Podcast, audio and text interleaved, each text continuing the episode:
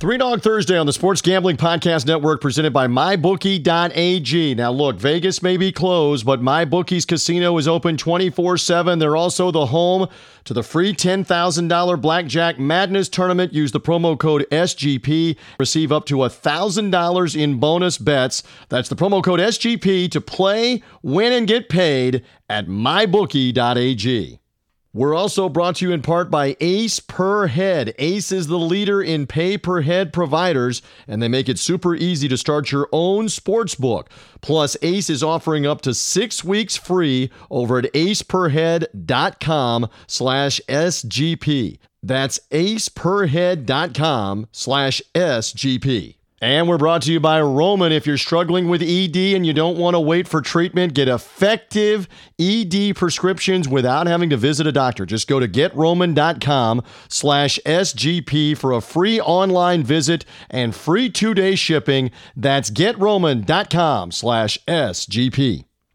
And we're also brought to you by Degen Madness. We're giving away $3,000 in our virtual NCAA tournament through the Sports Gambling Podcast Network. The games are streamed live with SGP commentary and betting lines from mybookie.ag. Just go to sportsgamblingpodcast.com slash contest and enter your bracket before Thursday night at 6 Pacific time. Again, sportsgamblingpodcast.com slash contest. Get in with a bracket. You can bet on the games through my bookie. It's Degen Madness. And we're brought to you by PropSwap. You don't have to go to Vegas to buy Vegas bets. PropSwap is available in many states where there's no sports betting. Use the promo code SGP and you get a 100% deposit bonus up to 100 bucks. That's propswap.com promo code SGP.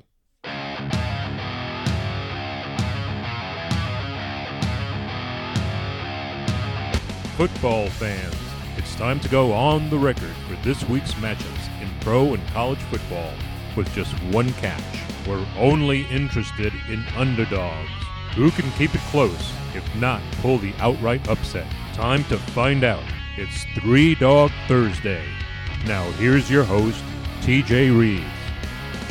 Well, welcome in, everybody, and hello, and welcome to the month of April. It is the only digital radio show that is usually devoted exclusively to those underdogs, but we have no games in the world of sports because of the outbreak of COVID 19, the coronavirus. All over the country, all over the globe. Everything has shut down. It is ground to a halt for another week and probably for another several weeks, it looks like, at least in the United States. So everybody stay safe. Keep your isolation going, your social distancing going. We will get through this. Positive outlook. I know a lot of different people are spouting opinions every which direction. I choose to be an optimist. And folks, I don't choose to buy into the fear mongering and the hysteria that we're not going to see any more sports the rest of this year.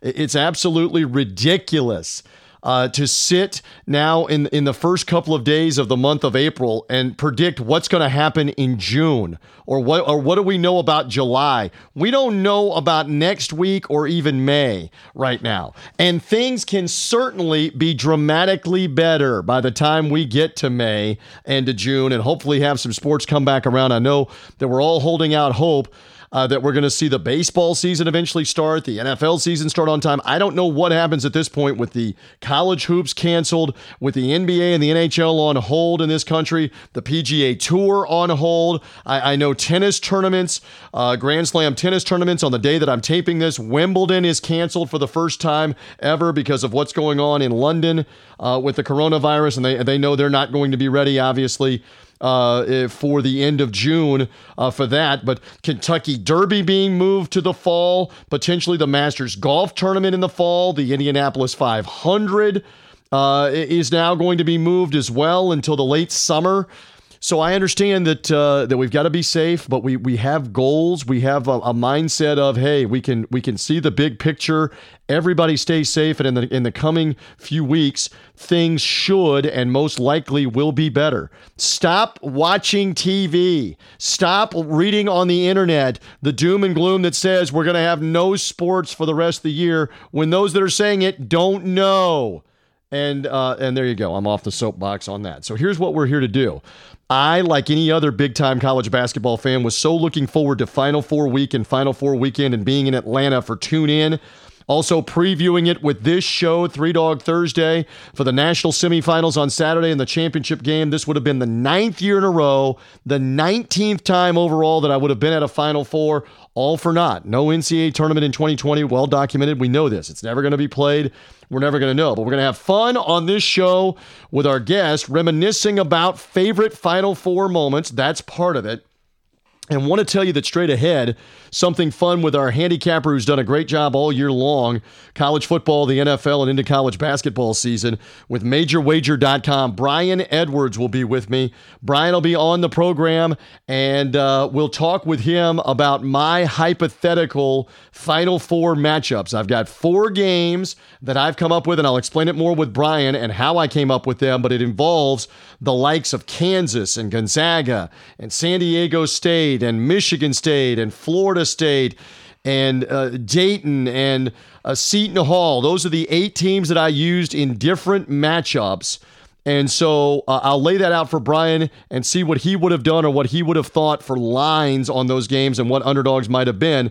Because I really believe those eight teams that I just listed had a really legitimate shot of being in Atlanta at the Final Four. So I'll have fun with Brian on that in addition to his Final Four memories. He's also going to talk about UFC and Dana White, Ultimate Fighting and the MMA sport, where Dana White looks like he's still trying to put on a UFC fight card and pay per view in the month of April, in this month, somewhere in the United States, despite the virtual lockdown that's going on everywhere. Uh, for social gathering and how do you get it sanctioned and, and how do you have a facility and how, how do you exactly put that on so We'll talk with Brian Edwards about that. Following him is Gary Seegers of the Winning Cures Everything podcast. Gary and Chris Giannini on that podcast and YouTube show. They also have a daily Periscope show as well that they've been doing in and around not just the games themselves, but now that the games have stopped, uh, they're talking about things away from the court, away from the field, away from the golf course, the UFC octagon. Uh, the hockey rink, on and on. So uh, I love Gary's insight. He'll talk college basketball with me for the Final Four with the memories, some about what they're doing on their show. I look forward to all of it with Gary Seegers coming up on the Winning Cures Everything podcast. Then after he, TC Martin will be here from the TC Martin Show in Las Vegas. He's on five days a week, afternoon radio in Vegas, and also on TCMartinShow.com. TC will talk about what is it like in the usual craziest of towns, Las Vegas, for March Madness, for the Final Four, and now it's a ghost town. Everything's shut down. All the resorts, the casinos, uh, Las Vegas Boulevard, dark even in the daytime. No pedestrians, no people out in public, all for the coronavirus uh, scare and outbreak. Everybody doing their part to isolate, social distancing, to stop the spread of it. TC will talk about what it's like. And then he will also have some fun with me and talk on this program about something he came up with on his show Breakfast Cereal Madness. Cereal Madness and his Sweet 16, Elite 8 Final four of breakfast cereals, his guests that have been coming up with the voting on the cereals, uh, the fan voting, I even weigh in on this. So, Cereal Madness with TC Martin of Las Vegas later on Three Dog Thursday. And Sean Green will also be here as part of Three Dog Thursday from the Sports Gambling Podcast. Again, we're part of the Sports Gambling Podcast Network. If that's how you found the show, thank you for doing so off of their feed, off of sportsgamblingpodcast.com. Subscribe to the show via iTunes, Spotify, Google Podcast, Spreaker, wherever you get your podcasts. Subscribe. So, if you found it on a social media link or the website, the easiest way to get it, it'll come automatically to you. We're not going anywhere for April. We're going to keep talking it up. Uh, if there is new news, we'll talk about it. NFL draft, are they going to resume the NBA playoffs? There is a rumor that the NBA playoffs may be coming right away whenever sports are safe enough to hold again, even without fans, that the NBA playoffs may resume as soon as the month of June. They may just go ahead and play the whole month of June and early July with the NBA postseason. So we're going to have plenty to talk about. So again, subscribe and you'll get a new podcast every Thursday here as part of Three Dog Thursday. And we love the relationship with Sean Green, Ryan Kramer. Uh, and all the guys with the sportsgamblingpodcast.com. And Sean will also be talking about not only his Final Four memories, but also their Degen madness for Degenerate. They're, they, they had to come up with something computer simulations of games with teams that includes point spreads, live betting, etc.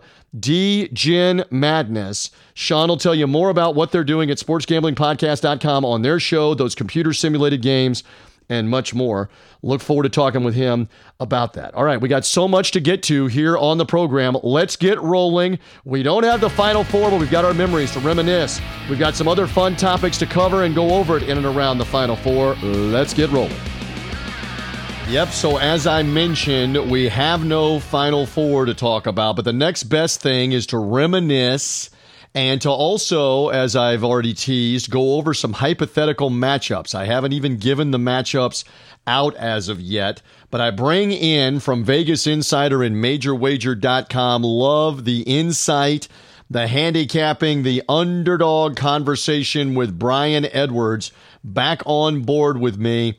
Okay, so we've come to grips with the fact that there is no Final Four. There has been no NCAA tournament. It doesn't make it much easier, but welcome in, and I'm going to have fun because we're going to reminisce about some Final Four memories, including uh, ones that we've been at in person, and uh, and then have fun with the hypothetical lines and a little bit more. Brian is is dying to talk a little UFC and the and the craziness around whether this latest UFC pay per view. Uh, big show fight is going to come off here in, in April and where and how. So stand by for all of that. Welcome, my friend. Happy, happy April. We have flipped the calendar here to the month of April. How are things? Things are good, my man. Thanks for having me. And, um, you know, we, uh, chug along here in the coronavirus uh, era. Can't wait. Can't wait to get to the post coronavirus. Yeah, I think all of us we've done the isolation thing and the and the social distancing, and the hardest thing is we don't have live sports to help occupy us, and we've about burned through as much binge watching of of different shows and movies, and now the replays of games that are going on are interesting, but we're all anxious for the live games to begin, and more on that a little later. Maybe you know, maybe they will be beginning a little bit later on. So, all right, let me hit you with this. If I say to you, Final Four, I, I know the answer, but Final Four memory or two, what comes to mind immediately as I serve it up on a silver platter to a noted Gator fan about the Final Four? So, go ahead. Well, okay, so 06, the dunk contest against UCLA was obviously awesome, and 07 um, in Atlanta when I lived in Atlanta. I actually did not go to the semifinal game. Wow. Um, when we when we smashed UCLA for the second straight year. But uh, my dad decided to drive up Monday morning, so we did go to the Ohio State game uh, at the Georgia Dome. So that was obviously great. But in terms of like some of my favorite title games, and I, I hope for the younger listeners, I'm not going way too old school for them, but I guess I am. Um, I, I really think the Nova Georgetown game in '85 because uh, you know Nova barely got into the tournament that year, similar to NC State in '83 with Valvano when they beat Phi Slamma Jamma in Houston, which was another great game. The late low Charles uh, with the putback at the buzzer on Whittenburg's uh, air ball, which he always claimed was a pass, uh, laughingly. Um, the Nova Georgetown game at Rupp Arena uh, nope, that was the Patrick Ewing years. They were so dominant. They had beaten Nova three times, Big East tournament and the regular season.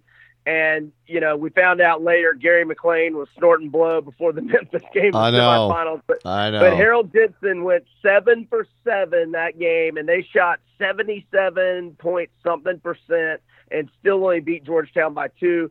The '89 finals, Michigan Seton Hall you know, Seton Hall had been horrible for since the creation of the Big East, but PJ Carlesimo got them going.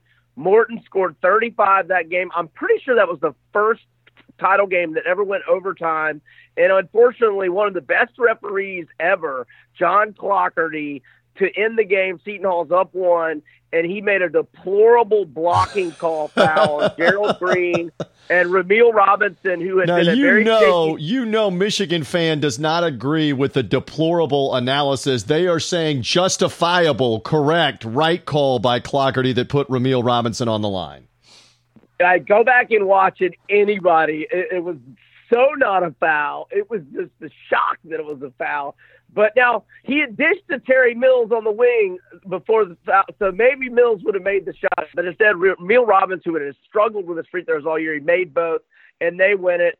Other favorites, I mean, you you got to the the Kris Jenkins buzzer beater in overtime against North Carolina. Absolutely. After after North Carolina made that wild double pump, crazy like uh, off the backboard shot to tie it just moments before.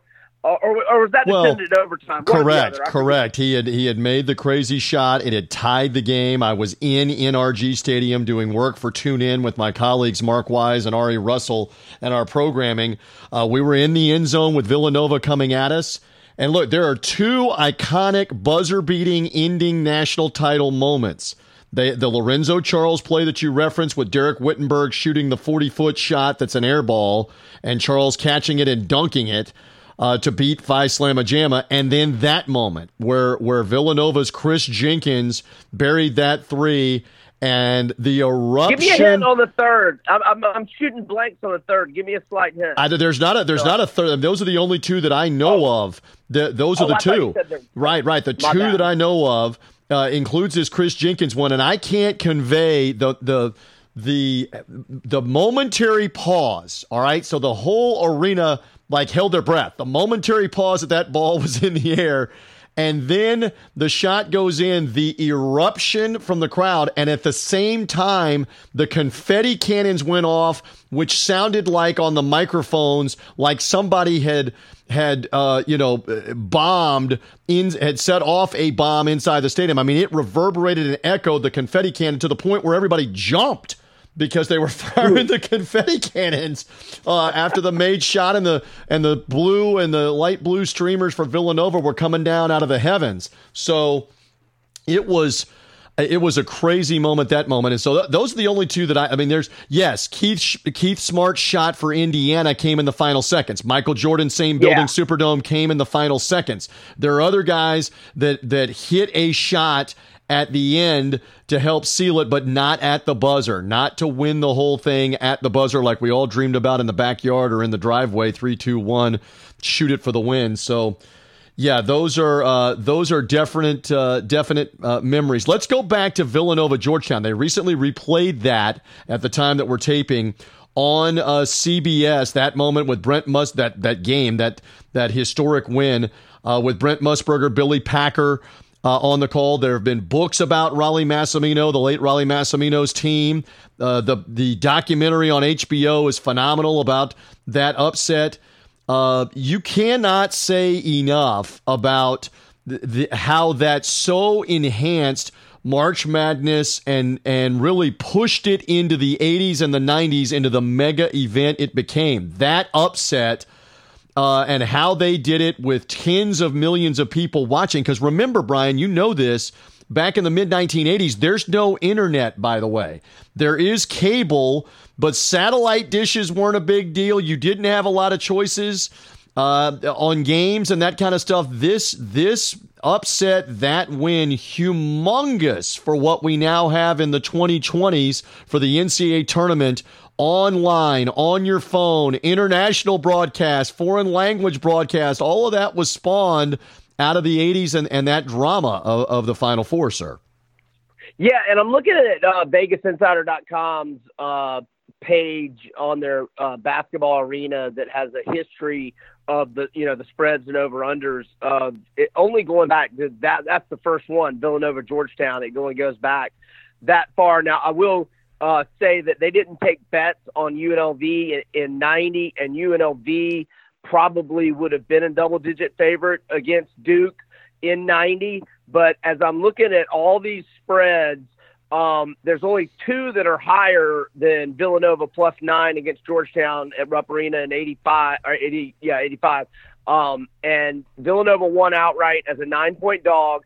Okay, the only spreads higher than that were Kentucky, Syracuse, uh, 96 when uh, John Wallace, they had that Right. wild game against Georgia, Cipolla's buzzer beater.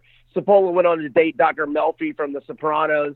But anyway, that line was 14.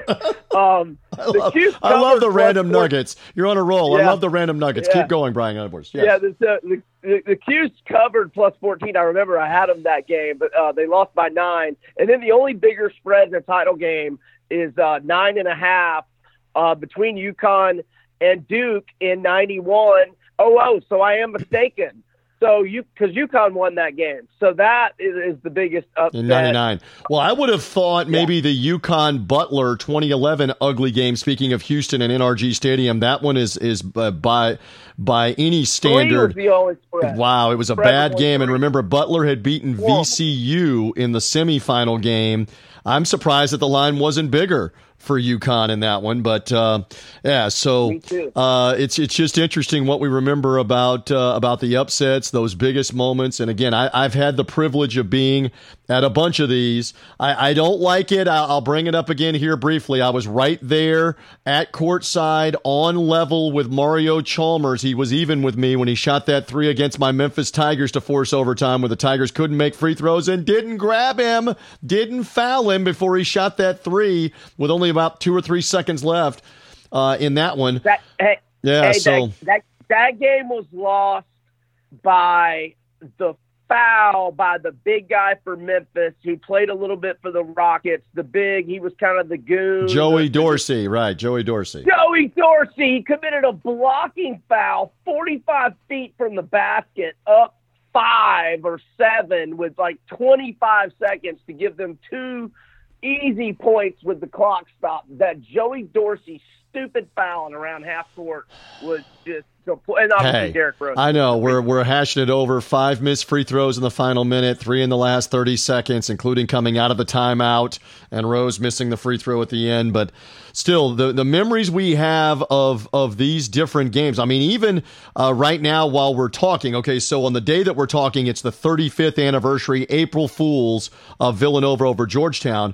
But as we're talking right now, we're at the 52 week anniversary this weekend of last year's Texas Tech Virginia game, where when you go back and watch the end of that one in Minneapolis, Texas Tech had their chances at the end of regulation with the lead late, uh, with the ball tied with seconds left, and Jarrett Culver, the best player with the ball in his hands and a clean look for three.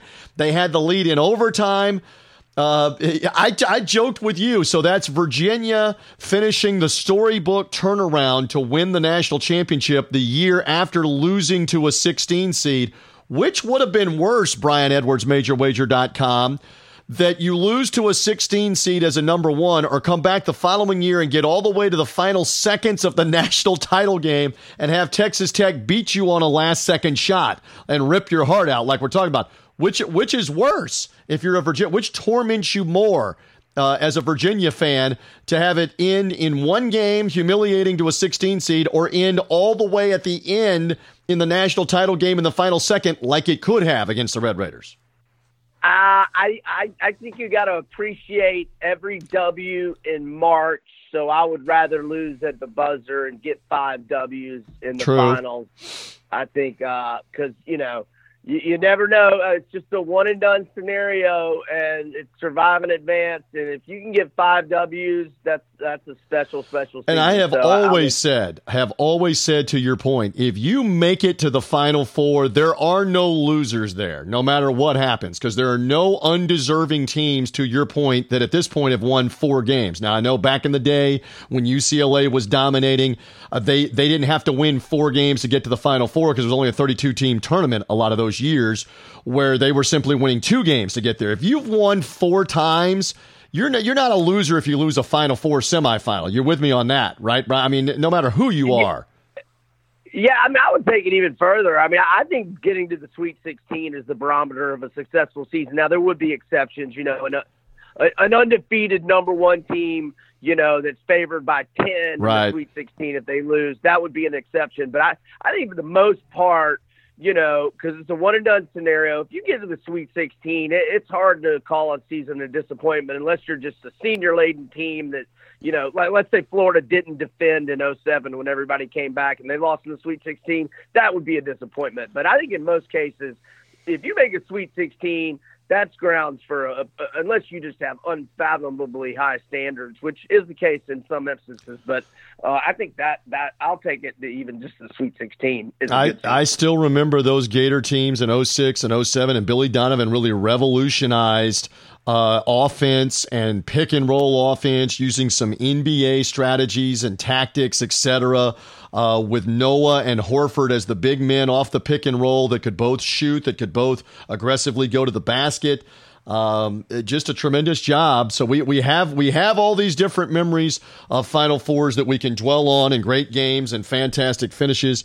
I, I still submit. I, I know a year ago that Carson Edwards of Purdue was making almost everything he shot as a little six foot one guard and and you know slingshotted them all the way to the Elite Eight. And speaking of the Elite Eight, that's where Virginia beat them in the final seconds uh, with a last second shot. But Carson Edwards made a ton of shots. I still go back to that 89 tournament you're referencing, though, and uh, and Glen Rice as fantastic yeah. a shooting performance as you will ever see in an NCAA tournament in a Final Four in a championship game. You kept changing venues, and he kept making every shot. It seemed like just while we're going in the way back. Yeah, I'm, I'm pretty sure. I'm not positive on this. We'd have to look it up after this. After this, but uh, I'm I know you know Laettner has all the career points records, but I'm pretty sure that Glen Rice's 89 six game run, I, am pretty sure that was the most points scored in one tournament. I'll have to check that if I'm not mistaken. And, yeah, he was. And he, some others, right? Steph, like Steph Curry, scored a ton of points in four games in 08, but I don't think he rose to the level of the six game total that you're mentioning with Rice, no. who had it right. in, uh, who had it seemingly in uh, in every game. So uh, yeah, no, no doubt that was a great shooting performance, and we're loving the Final Four memories. Brian Edwards of uh, MajorWager.com and Vegas Insider hanging with me. It is Three Dog Thursday. Okay, so a fun exercise qualifications coming here. Understand we never got a bracket. We never got to see how a lot of these Power Six, and I include the Big East with the power conferences, how their conference tournament played out for any of the favored teams or any of the upset minded teams. So, uh, with the understanding that there's no way to know what would have happened because of the coronavirus outbreak in conference tournaments that would have set things up for Selection Sunday. And then we wouldn't have had brackets to know who was playing in what bracket. I simply went off of eight teams that I like to have a good chance to be in the Final Four. And then I plugged them in totally subjectively into matchups that I liked. And I said to Brian Edwards, give me a line on these four games. So here are the four games and the four matchups that I gave you with those qualifiers that that again we we don't get to know how they were playing in the conference tournament. Did they lose in the first game right Brian? Did they lose in the conference tournament championship game? We don't get to know who were the teams they beat to get to Atlanta here hypothetically.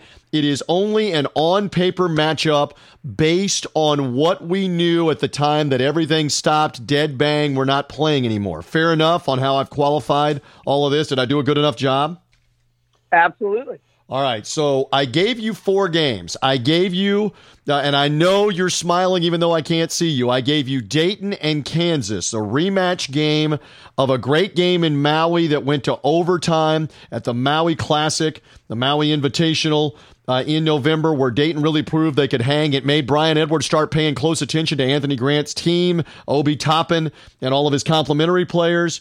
And started saying to me in January, this team will win the national title. You were all over that in January uh, with me on Three Dog Thursday. So if a hypothetical Final Four now rematch had been out there for Dayton and Kansas, both of them obviously winning four games to get there, what do you believe the line would have been? In Atlanta for that one first? I believe the line would have been Kansas minus three and a half or four. However, my line would have been Dayton minus one and a half. And I make my own line, and I want my line to be off. Like, I love it when my line is four or five points different from what comes out. So I think it would have been three and a half or four. My line is Dayton minus one and a half. I would have gobbled up Dayton plus three and a half or four, and for a smaller amount, I would have gotten Dayton small on the money line. Love, uh, love the fact that you are backing them to the very end, and you would have loved them obviously as an underdog against Kansas. And again, Kansas at the time that everything stopped, it's, it's seemingly been unstoppable, including uh, beating Baylor in the rematch uh, in um, in in Waco and, and winning everything down the stretch in the outright Big Twelve title. And of course, Dayton hadn't lost.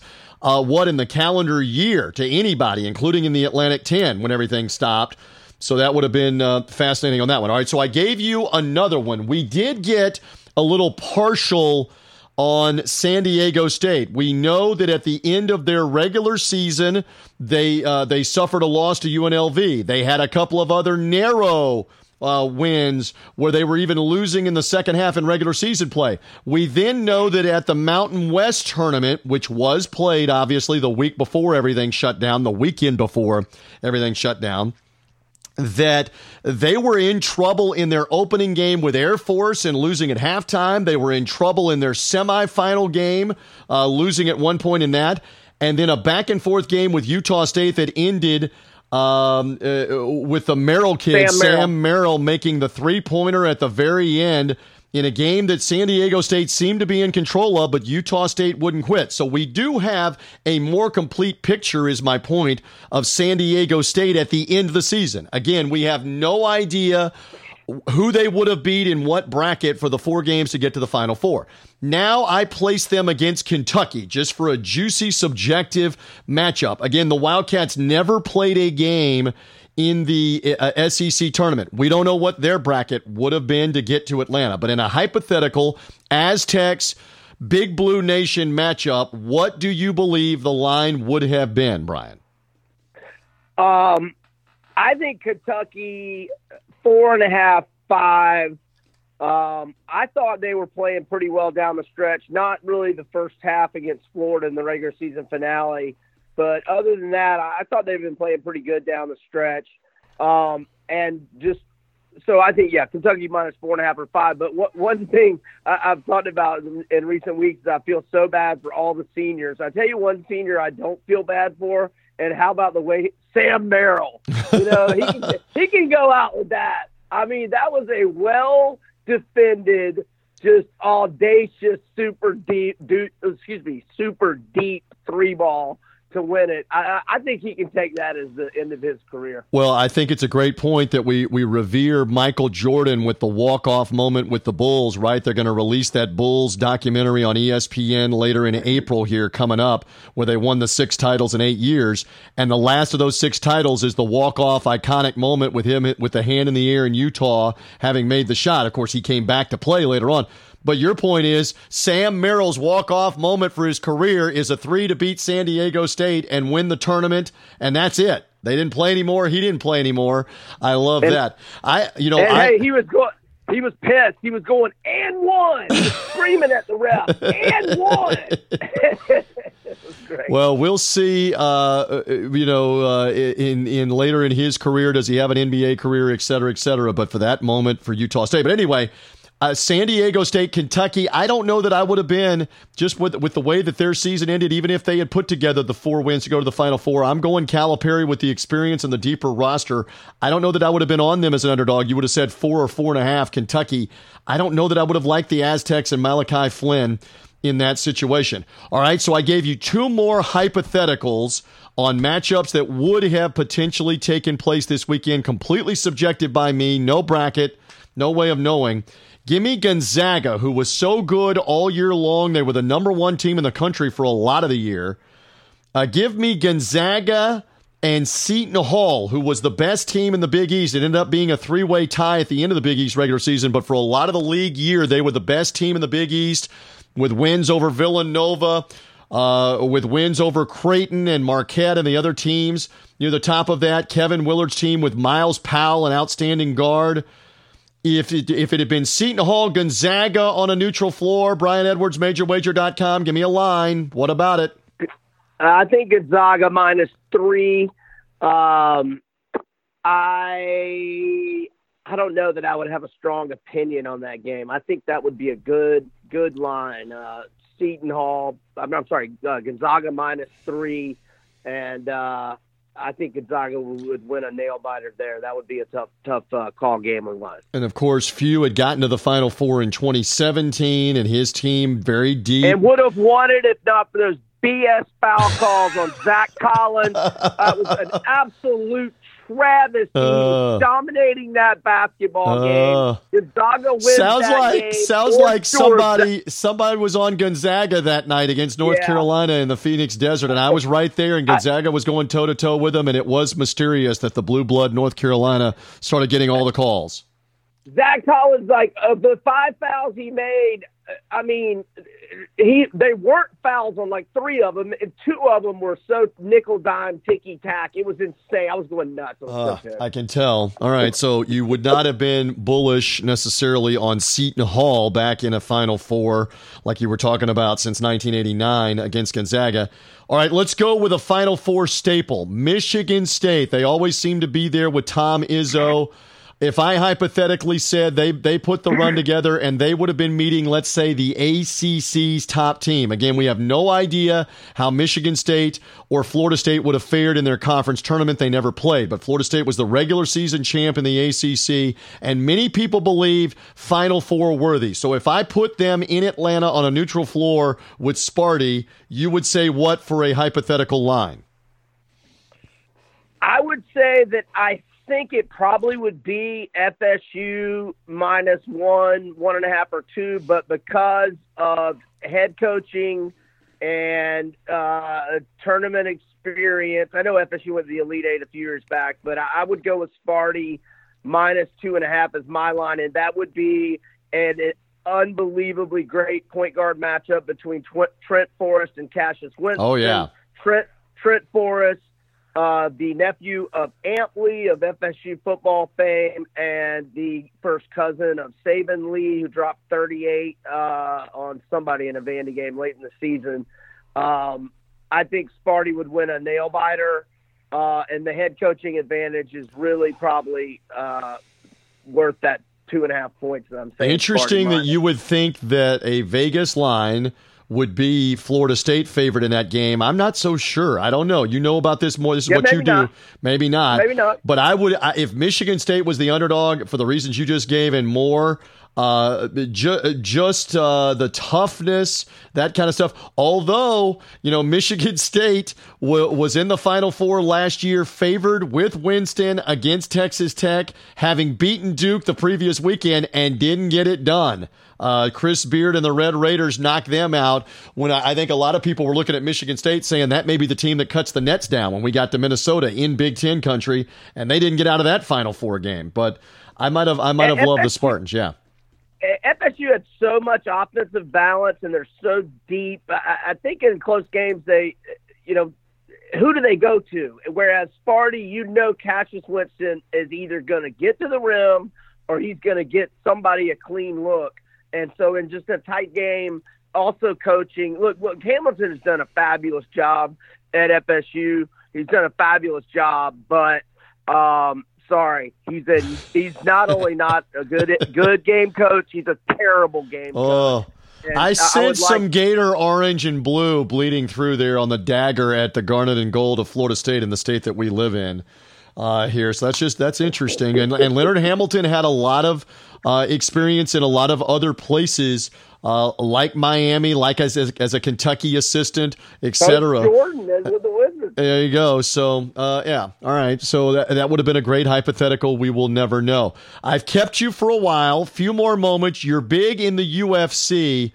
All right, what in the name of the octagon is going on here? Because Dana White has been adamant at the time we're taping. This could change here. Three Dog Thursday could come out. You're hearing us maybe later in the weekend, and he may decide to call it off. But for right now, he wants to hold a UFC pay per view, even with all the social distancing and isolation guidelines and everything being shut down everywhere and everybody being ordered inside, stay home orders, etc. Dana White believes he can find a venue, he can hold this pay per view. Rumors, speculation that it's potentially going to be in Florida where there's not a statewide stay at home mandate. There are a lot of other states where there's not a statewide stay at home mandate right now. He is shooting for the weekend of April the 19th. What's going on, Brian? Give me some insight. Well, it's a very fluid situation. Um, so basically, in the last uh, week or two, okay, well, let's go back to that UFC London card.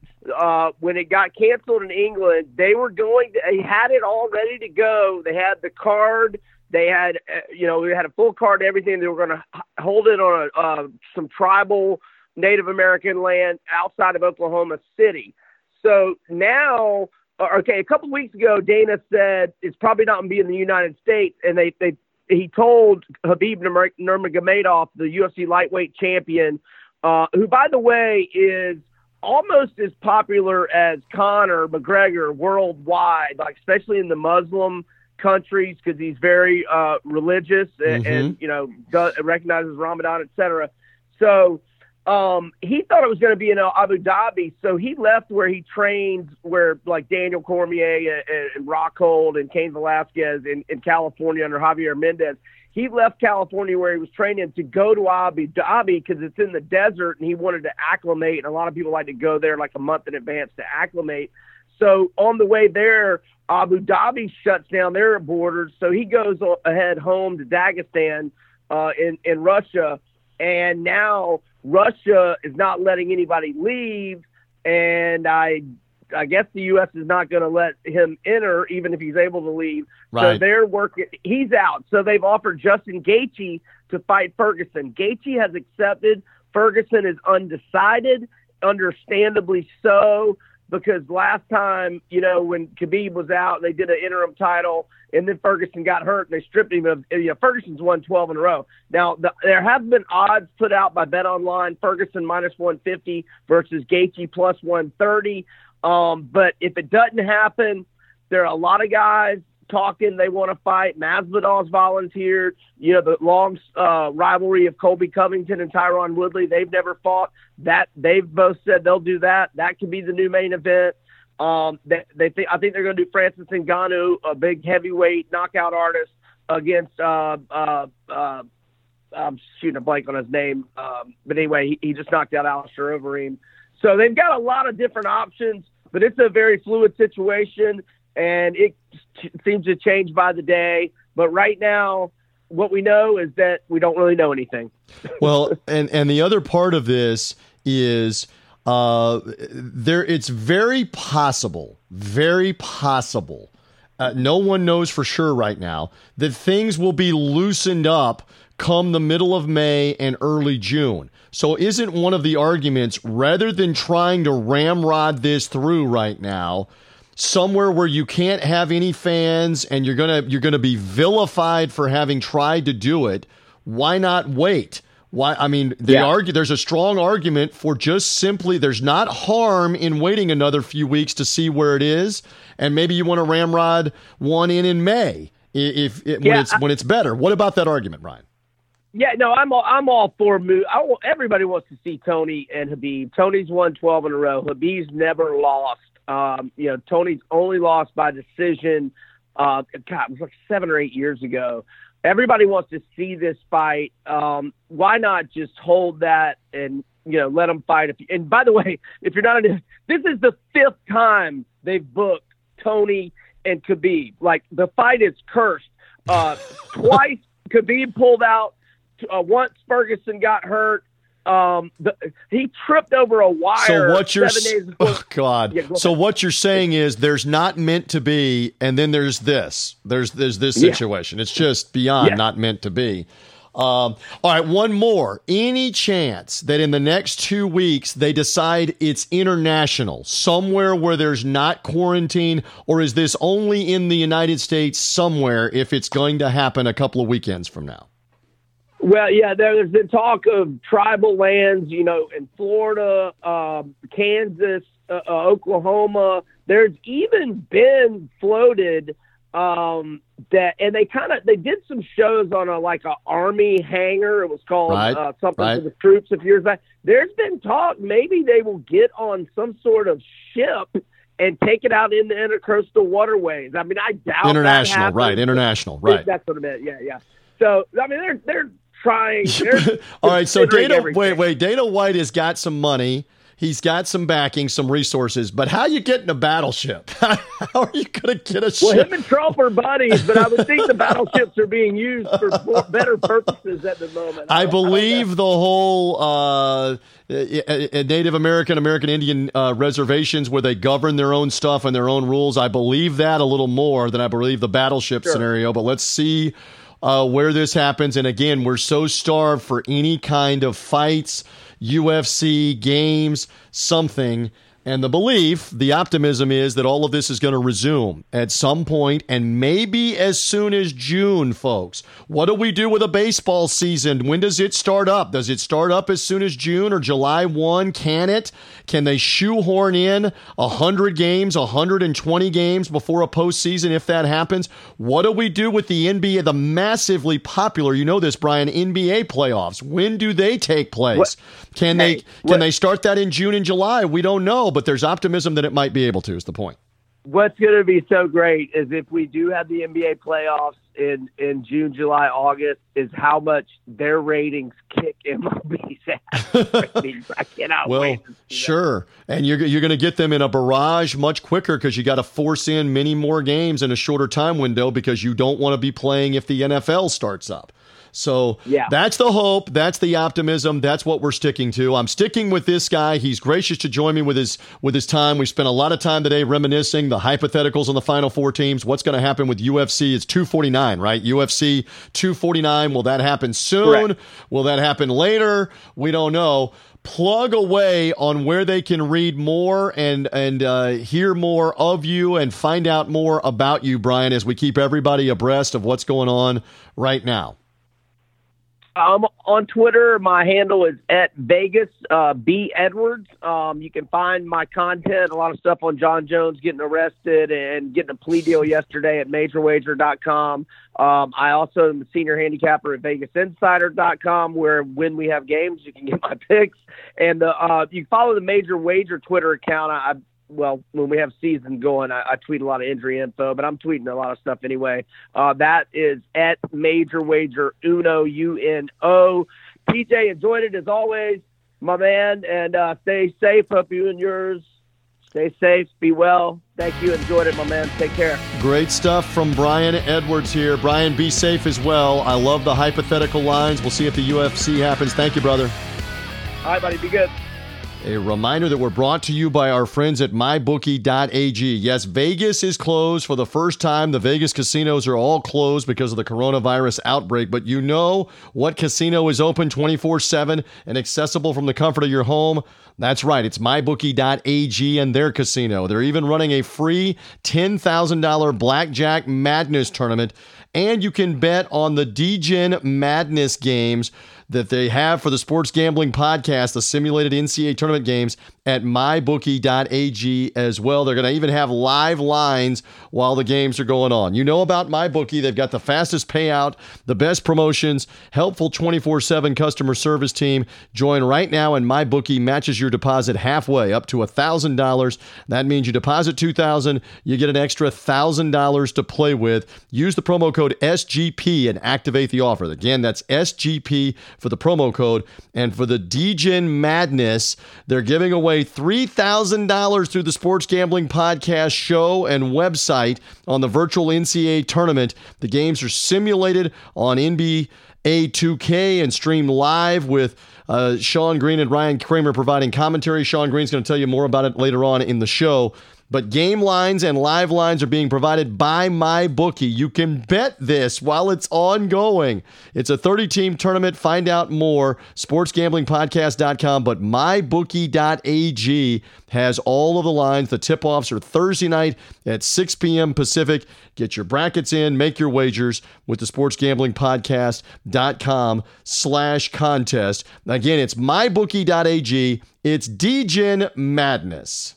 And we're brought to you in part by PropSwap, America's marketplace to buy and sell sports bets. Because you're buying the bet directly from another person, not only can you find great deals, but you can also buy bets from states where there is no sports betting. Get that PropSwap account loaded up so when future buying returns, you can strike while the iron is hot. Sign up for propswap.com today and they'll give you 100% matching on your first deposit. Just enter the promo code SGP. That's SGP at the time of deposit. PropSwap will match it up to 100 bucks. Go to propswap.com today. This offer is void where prohibited. And Three Dog Thursday is also brought to you in part by Roman. All right, guys, if you were to guess on average, how many days do people in the U.S. have to wait to see a doctor?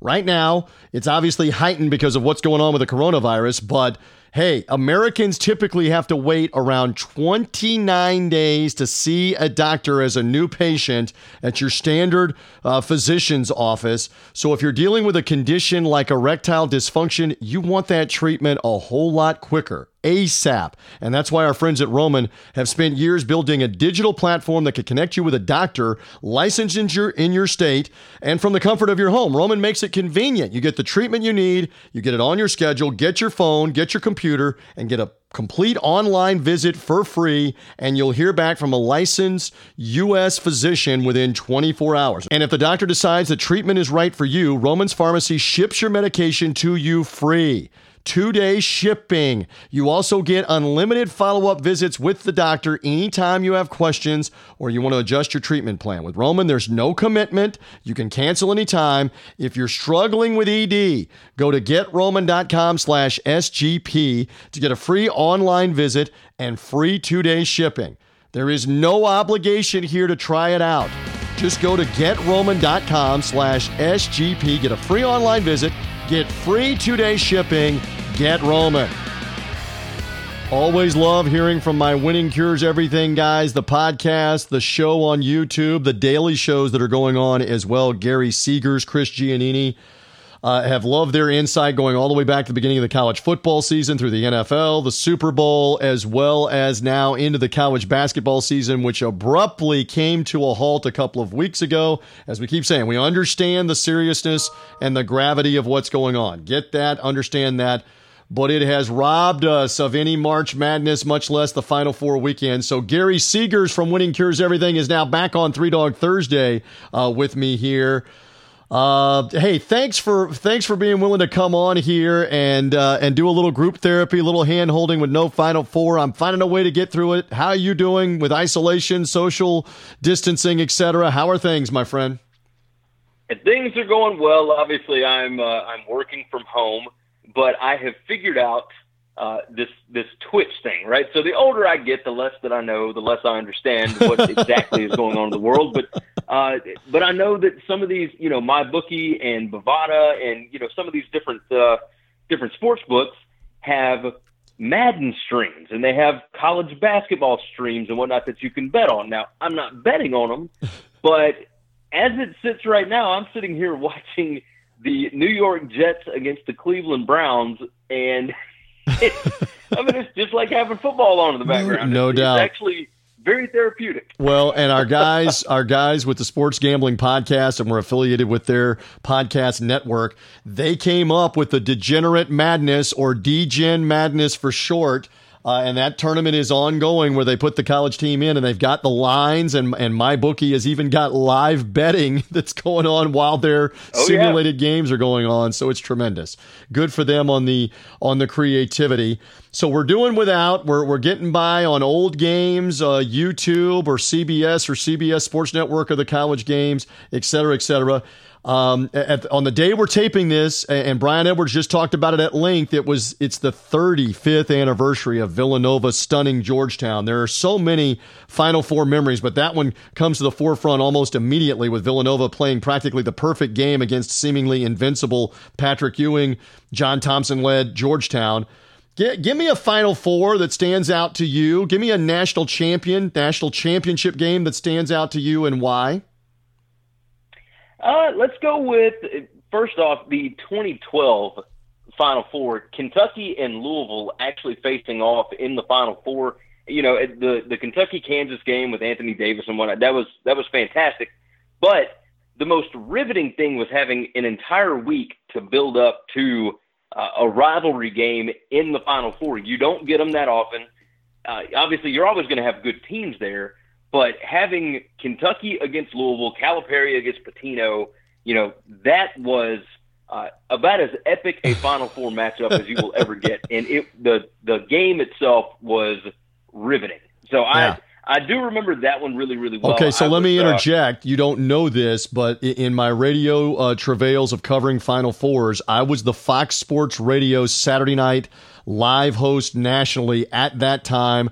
I was in New Orleans for that Final Four and I had to leave after semifinal number one to get to the local station because I could not broadcast from the Superdome. I had to go to the local station to do the Saturday night show. So I am leaving with the Louisville fans in dejection in almost silence, going outside of the Superdome onto Canal Street and headed to the French Quarter when I, I really felt for my safety, Gary Seegers, because here came thousands of Kentucky fans surrounding this group of probably three or four hundred of Louisville people in Louisville clad red with their Cardinal stuff, the logos. It was easy to tell who they were leaving the Superdome.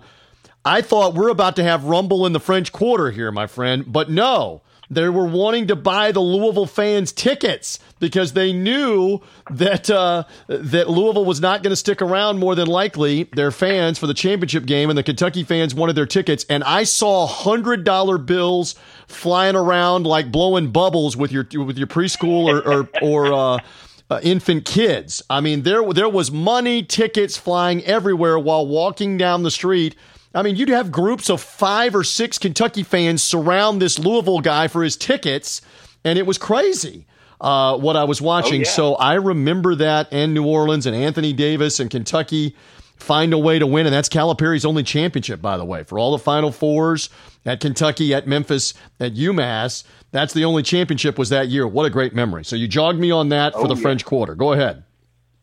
Uh, the the second one that I'll give you is the 2015, and we're we're going to talk about Kentucky again. Kentucky going in undefeated, uh, the the overall favorite to win the tournament that year. Everybody thought we would get a Kentucky Duke national championship game, which would have been uh, a ratings bonanza. It was at Lucas Oil Stadium in Indianapolis, uh, but Wisconsin had different ideas. So with with Frank Kaminsky and Sam Dekker and that bunch, that was the uh, the Karl-Anthony Towns and the Harrison twins for Kentucky. Uh, that was an incredible game to watch, and to to see Kentucky go down in the Final Four to uh, to just a, a disciplined team that nobody really gave a chance, even though Wisconsin was a one seed. Uh, that was I, I remember that one as clear as day, and Wisconsin had such a good basketball team. And and uh, it was revenge. It was revenge because yes. Kentucky had hit the winning shot. One of the Harrisons had hit the winning shot the year before in Dallas in the Final Four in the same exact setting game, football stadium 52 weeks earlier. It was a revenge game for Bo Ryan, for Kaminsky, yep. and for those Wisconsin guys, Sam Dekker, Nigel Hayes, Bronson Koenig. Um, again, I had the privilege of being there. I'm not trying to make this all about me. It's your conversation, it's your interview. But it, it was stunning to be around the Kentucky student section and my end of the stadium, which had all of the Kentucky fans, and how silent it went and how it became a funeral procession out of Lucas Oil Stadium when Wisconsin won that game, Gary, to your point. You got that right. It, it was it was great to see Frank Kaminsky, one of uh, you know, one of the, the top 100 college basketball players of all time. Doesn't get the credit he deserves, but he was uh, something else when he was playing for Bo Ryan. Love those Final Four memories. All right, let's have fun with this, Gary Seegers. Brian Edwards and I were just kicking around four hypotheticals. I repeat again for Gary and for everybody else. We don't know what would have happened in conference tournaments, good or bad, for any of these teams. The only thing in my hypothetical is we would have known in whatever their draw was, whatever their bracket was, whoever their opponents were, that all of these teams would have won four games under my hypothetical. So I put four matchups out uh, Kansas against Dayton, Kentucky against San Diego State, Gonzaga against Seton Hall and Michigan State and Florida State. First of all, on face value, how did I do on kind of spreading it around with uh, non-power six, different regions of the country? Did I did I do okay on my four hypothetical matchups of of kind of being all inclusive? Do you like that? Yeah, I do like that. I, I think these are uh, these are all really good, very competitive matchups. Uh, yeah, I. I, I, like these matchups. These okay. I mean, you you might could have thrown Creighton in there. You maybe. might have thrown Villanova in there. Maryland you know, could have thrown maybe yeah. Baylor. Could have could have thrown you know several different teams. Uh, uh, Louisville, Virginia, one of those. Maybe a Villanova. I don't know, but the, these are the four that I went but these with. Are, these are yeah. Good. All right. Yeah. So if Kansas is a three and a half point favorite over Dayton, as Brian Edwards was saying he thought they might be, would that have been attractive to you a little or a lot? Uh, it would have been attractive on the Dayton side. Three and a half just seems like way too many points. Uh, Dayton didn't lose a game in regulation all year. Uh, they were on a massive winning streak, and sometimes when you've just got that confidence, I mean that you know there's there's nothing you can do, and there's not it, as good as the players are for Kansas.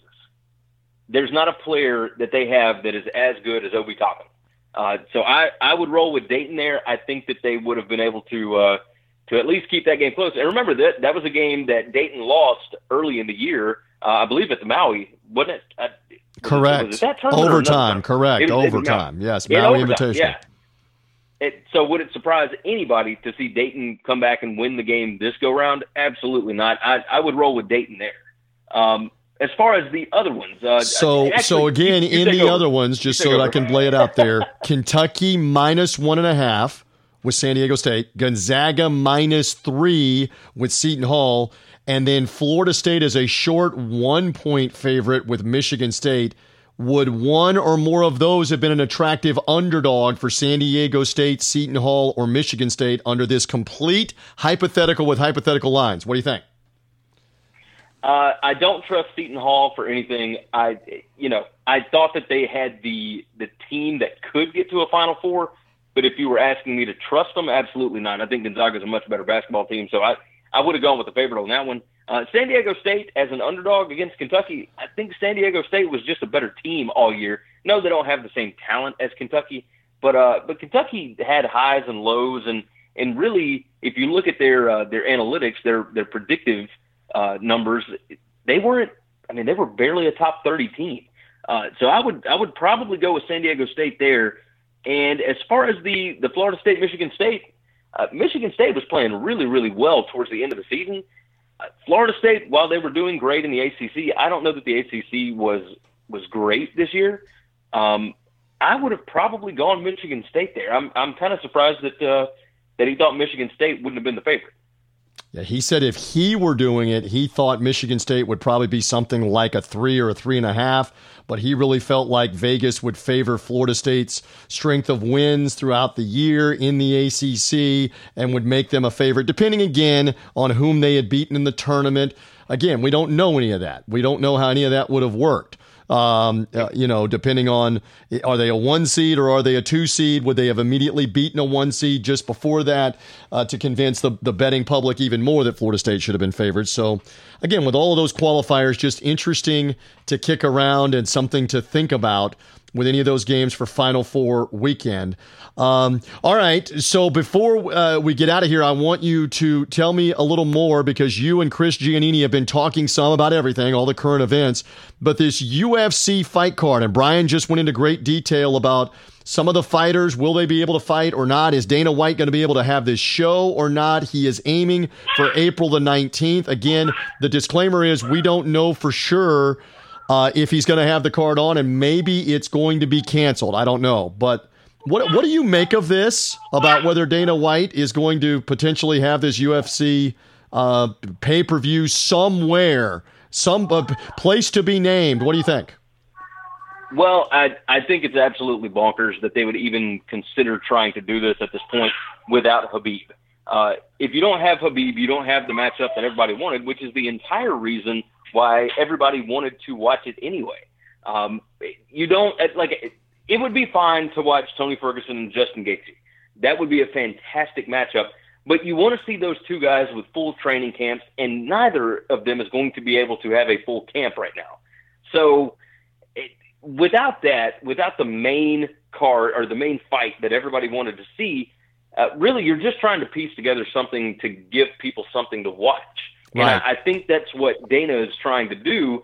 But it's, you know, we're talking about Indian reservations. We're talking about, uh, you know, places that are just really tough to get to. And they're not going to have fans anyway. And I get that. But, you know, at this point, cut your losses. Tell the fighters, okay, look, we got you taken care of, and we will come back and do this again.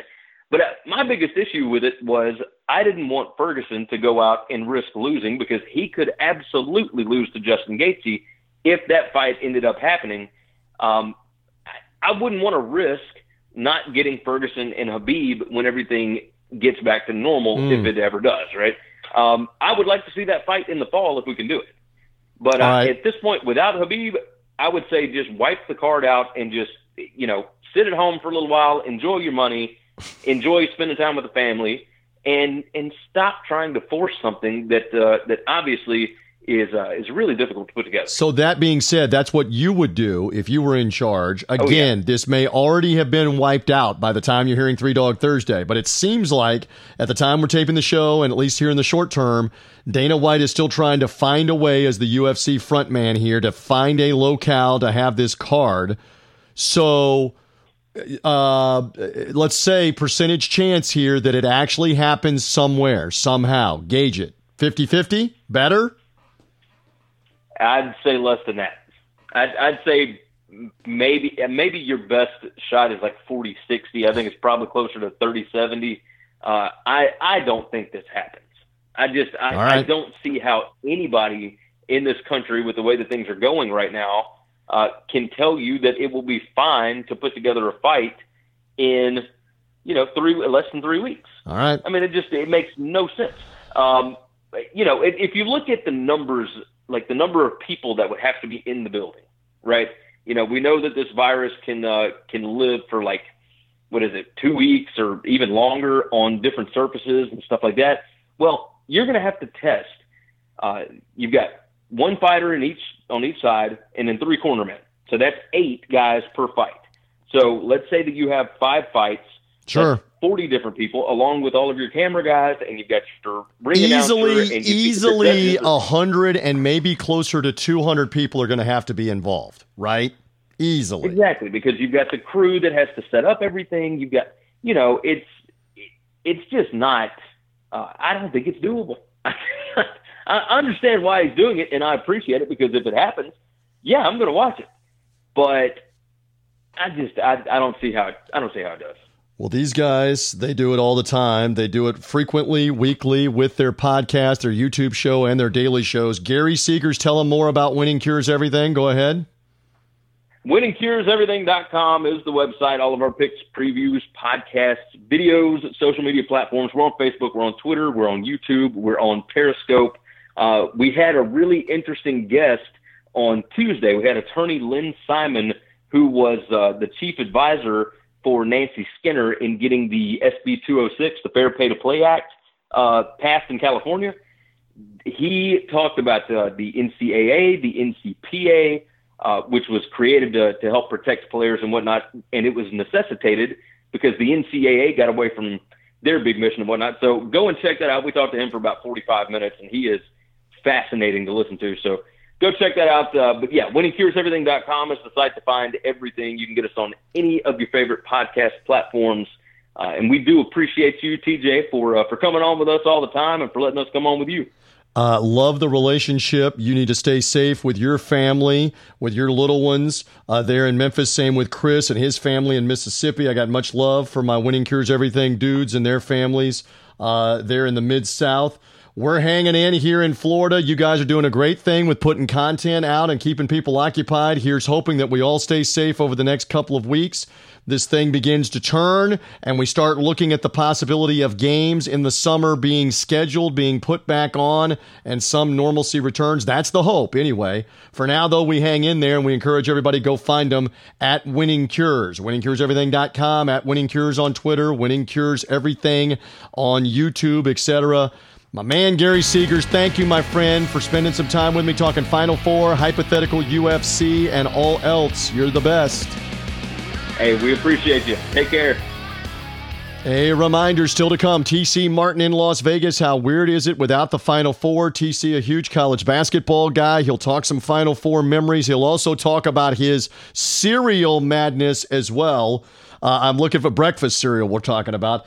And then Sean Green will be here from the Sports Gambling Podcast talking his Final Four memories and Degen madness for the degenerate gamblers. They've got the computer simulated NCAA tournament games with the teams, with the live lines. They're doing play by play of the simulations, all part of Degen madness. Sean Green up in a little bit. Reminder one more time no matter how you found the podcast, whether you found it through uh, sportsgamblingpodcast.com, whether you found it through a social media link, uh, through my Twitter at Buc Sideline Guy, BUC for the Tampa Bay Buccaneers. NFL draft coming up. Buc Sideline Guy. Whether you found us through the Sports Gambling Podcast uh, Twitter feeds at Gambling Podcast or Sports Gambling Podcast Network's Twitter feed, social media, uh, Facebook, Instagram, subscribe to the podcast. Subscribe away uh, uh, via iTunes, Apple Podcast, uh, on Google uh, Podcast, on Spreaker, on Stitcher, uh, wherever you find podcasts, Spotify, you can go find Three Dog Thursday.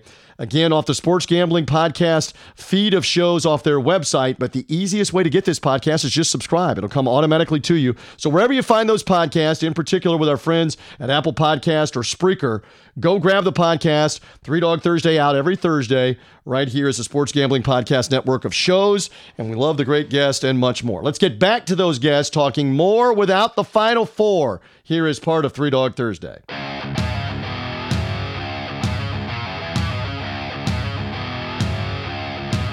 The dogs are barking.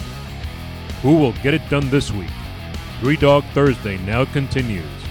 Here again is TJ Reeves. Rolling along, usually we would be eyeball deep right now. Uh, raring to go with a Final Four in Atlanta, in this case, a national championship game coming on Monday night. We have none of it. We've been over it. We understand it. Uh, we understand the why, and the why is more important right now that we all stay healthy, stay safe. They, I don't have to tell the people in Vegas this, and this guy, one of the uh, the unelected mayors of Vegas. I love me some TC Martin. Uh, the TC Martin Show on five days a week in Las Vegas over the air, also available tcmartinshow.com, either live or podcast form. He has been gracious enough to welcome me onto his program. I welcome him now onto Three Dog Thursday to commiserate, to pontificate, and any other eight about all. TC, uh, how are you? How are we getting along right about now? How is everything? Don't forget TJ Reeves. Let's don't hesitate. Let's participate. Let's appreciate. Let's go, baby, because I'm still feeling great. He is. Uh, he is always quick to pick up on all these all these different things, and I love you're you're so well versed. We can talk hoops, we can talk football, we can talk boxing. I've had you on boxing podcasts, but I want to hone in on the Final Four. If I say to you. Final four memory that comes to you immediately, and maybe it's one or two. Give me one. Go you know, just probably recently, it would probably be Duke and Butler. Uh, you know, in the recent memory, I really enjoyed that game. The underdog versus you know the mighty might, that sort of thing. Uh, the near upset, that sort of thing. That was fantastic. But you know, if we're going to go back, you know, of course, you know, we can go way back to the Jim Valvano '83 yep. NC State uh, against Phi Slamma Jamma, you know, championship game, great. Villanova, Georgetown, fantastic as well too. Uh, several, I mean several. Um, again, you know, Kentucky, Arizona uh, with '97. Um, I, I love the Kentucky Memphis game where oh. everyone thought that Memphis was going to take care of business, and of course, uh, John Calipari's team cannot shoot free throws, and we handicapped against that. And guess what? Winner, winner, chicken oh, dinner, bluegrass winner. Well, you know that I am a Memphis guy. Uh, and and I've already brought it up on this podcast. It pains me. It was now 12 years ago at the Alamo Dome, and I was sitting right there. The amazing thing was that Memphis had made like every free throw all the way until the final two minutes of the Kansas game. They had, I guess, had an out of body experience as a team and suddenly begun to make them all in the Sweet 16 with Michigan State. It continued to lead eight with Texas uh, there in the football stadium in Houston, and then it continued in the national semifinal in the Final Four game with UCLA. They made practically all of them. They made they made enough of them uh, to put games away, and then even in the Kansas game, they had made them all the way until the final two minutes when they couldn't make them, and the final thirty seconds when they couldn't make them, and Mario Chalmers made them pay. And uh, what can what can we say? So it's it's not to be for Memphis, but. Uh, yeah, I mean those are uh, those are some uh, some amazing memories. You know, you go back to that whole Butler Duke finish where again they were replaying it on CBS recently on one of the weekends where they're re-showing these championship games because we don't have NCAA tournament live action in 2020. But you forget that Kyle Singler was at the foul line for, for Duke coming out of a timeout. If he makes the if if if if he makes the free throw, then the Gordon Hayward shot is only for the tie at midcourt. TC. Instead, Correct. the Gordon Hayward shot is for the win because of the missed free throw, and it clangs off the backboard and off the rim. Exactly. No, great, great memories, uh, great games, and again, I am I'm missing all of this right now. I am missing all this, and again, for me personally, like yourself, in the media, we are fortunate enough to go to a lot of these events and, and cover them. I was credentialed and all set to go back to my hometown in Sacramento uh, you know, two weeks ago. And then last weekend, I was credentialed and ready to go to the Staples Center in LA. So talk about how my past two weekends have been a nightmare, TJ, having to settle for these old CBS replays. and it's, it's, it's been torture, torture for me. Yep, it's it is that way for all of us. So in some ways, this is a little group therapy. So enlighten me further because I'm always curious about this. I have never been in Las Vegas around Final Four weekend. How would you describe it? You've been there for a long time doing radio, doing media work. How would you describe it to the rest of us that maybe have heard something about it, occasionally seen a clip? What is it like on a typical NCAA tournament concluding Final Four weekend? It is amazing. Okay, there are so many adjectives that I could use, but really, you we should put this on bucket list material. I'm being very, very serious about this for the sports fan specifically the college basketball fan, it is bucket list material. We talk about going to different arenas and different venues and stadiums and that sort of thing, vacations. People plan coming to Las Vegas for either the opening weekend, which actually is the most popular, by the way. Right. So you know, that is the most popular. You cannot get a room here in Las Vegas. I've been fortunate enough to host uh, the the parties here for that and Final Four uh, at the Cosmopolitan of Las Vegas, and there's a nice plug, even though they're currently closed right now. But mm-hmm. th- in the Belmont Ballroom, it is the most uh, riveting parties up there. You have 4,000 people. They have over 100 televisions. They have about 50 22 foot screens. I'm not kidding. 22 foot screens uh, in the Belmont Ballroom. They have a half court hardwood floor. You have all you can eat premier buffet style. It's not a cheap ticket to get in, but uh, you can you can see all the games on that opening uh, Thursday and Friday and Saturday. It is unbelievable, TJ. It is unbelievable. If you have never experienced a a viewing party like this, you, you have to come check it out. And then, of course, that parlays into the Sweet 16, Elite Eight weekend, and of course the Final Four weekend. But it, the opening weekend is by far the most popular here in Las Vegas. Well, yeah, and uh, again, uh, it will resume. Uh, this too shall pass. It will all come back around. Uh, but I wonder because again, you're you're working, you're going to the station to do your five day a week show, limited employees, the streets, etc. In the daytime, especially on a weekend like this or in the early evening, they would be nuts. They would be crowded with tens of thousands, hundreds of thousands of people in and around Las Vegas Boulevard, the Strip, the casinos, and now it's the 180 degree opposite ghost town. Uh, again, once more, it's as unusual as it gets. I have to believe. It is, and you know, you could actually make the argument that we are probably in the in the worst place, you know, right now because Las Vegas is built around tourism and hospitality and the hotel and casinos. And when you see all of the hotel and casinos, just not the the strip hotels, but the local ones as well too. It's affecting this com- uh, economy just greatly here. It's it's it's actually depressing. Uh, I went on Las Vegas Boulevard uh, two days ago, and it was it was eerie. I mean, it was something like out of a a sci-fi movie. No cars going down. Seeing that. Uh, you know, there, there's no people. Uh, even over by the Bellagio, they had the Starbucks boarded up it was just an it was an eerie scene to see, and uh, we actually thought that come April first we would be back to business and maybe even you know uh, being able to go in these casinos, but now it's uh, going to be extended further. So, yeah, tough times here in Vegas. Uh, totally, totally mind blowing. Yeah, well, and and it's uh, it's just something to consider and motivate you more for when it all resumes because it will resume. I'm being optimistic. I think we should have this kind of outlook. It will resume at some point. Uh, we have always risen up out of terrorist attacks. Heck, heck, it's a previous two generations before us, but we lived through a world war where thousands and thousands of American soldiers died. Their families were ripped apart because of that. We overcame it. We, we found a way to overcame it and persevere on. So, uh, this this too will be the same way, and we'll we'll maybe value sports much more. I keep saying that we'll maybe value the games and what we have because right now we're starved, starved without. Wait a minute, Wait a minute, a food reference segue. That is perfect for my man TC Martin of the TC Martin Show.